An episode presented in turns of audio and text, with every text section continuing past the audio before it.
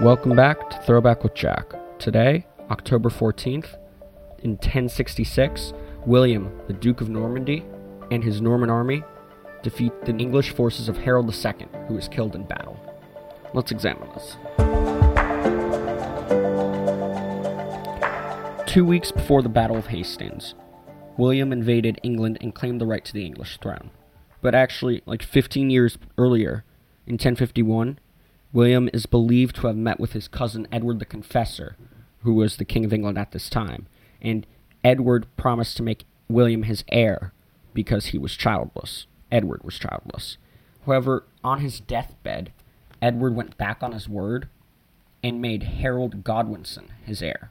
And Harold Godwinson was actually like more powerful than the king because like he came from a very wealthy family, like noble family. He had all the right blood.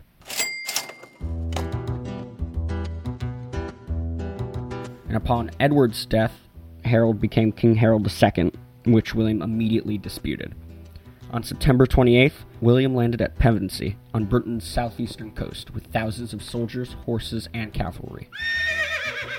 And after seizing Pevensey, he marched to Hastings. And Harold arrived near Hastings on October 13th. The next day, they battled all day, but victory went to William when Harold died after having been shot in the eye and his troops scattered.